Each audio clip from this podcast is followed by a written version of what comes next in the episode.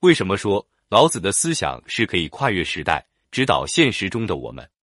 从老子的思想中，我们可以得到这样的启示，那就是真正的美丽是心灵的美丽，而绝非仅指外表的华美。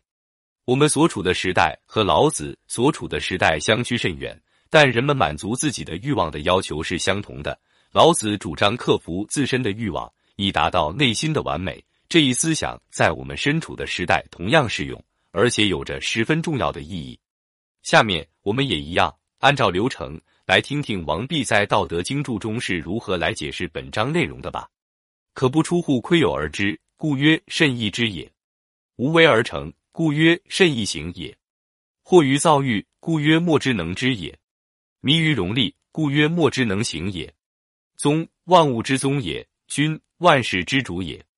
以其言有宗，是有君之故。故有知之人，不得不知之也。翻译一下，意思是说，不用出门开窗户就能够知道，所以说容易了解；无所作为就能完成，所以说容易实行；迷惑于躁动的欲望。所以说不能够知晓，沉溺于对名利的追求之中，所以说不能实行无为。宗是指万物的根本，君是指万物的主宰。因为凡事说话都能体现万物的根本，事情都被万物的主宰来支配，言语事物中都能体现出道，所以有知觉的人能够从万事万物中了解到，虽然不一定主动去了解，但一定会知道。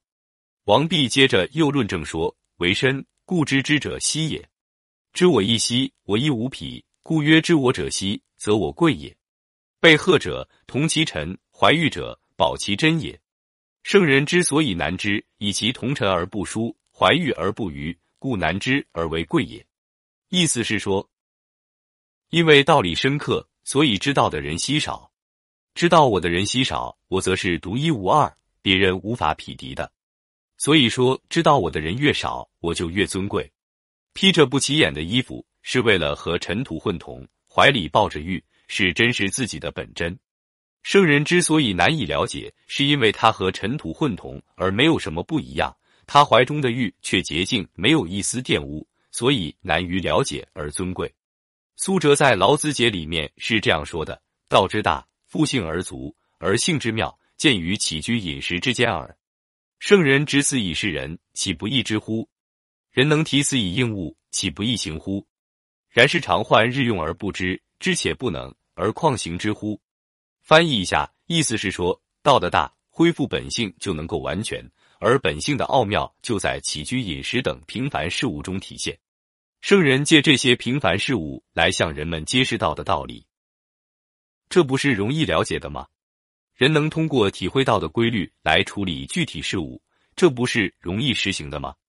但是世人的问题常常在于每天在用，但并不留意，没有觉察到的存在，连觉察都不能够，如何实行呢？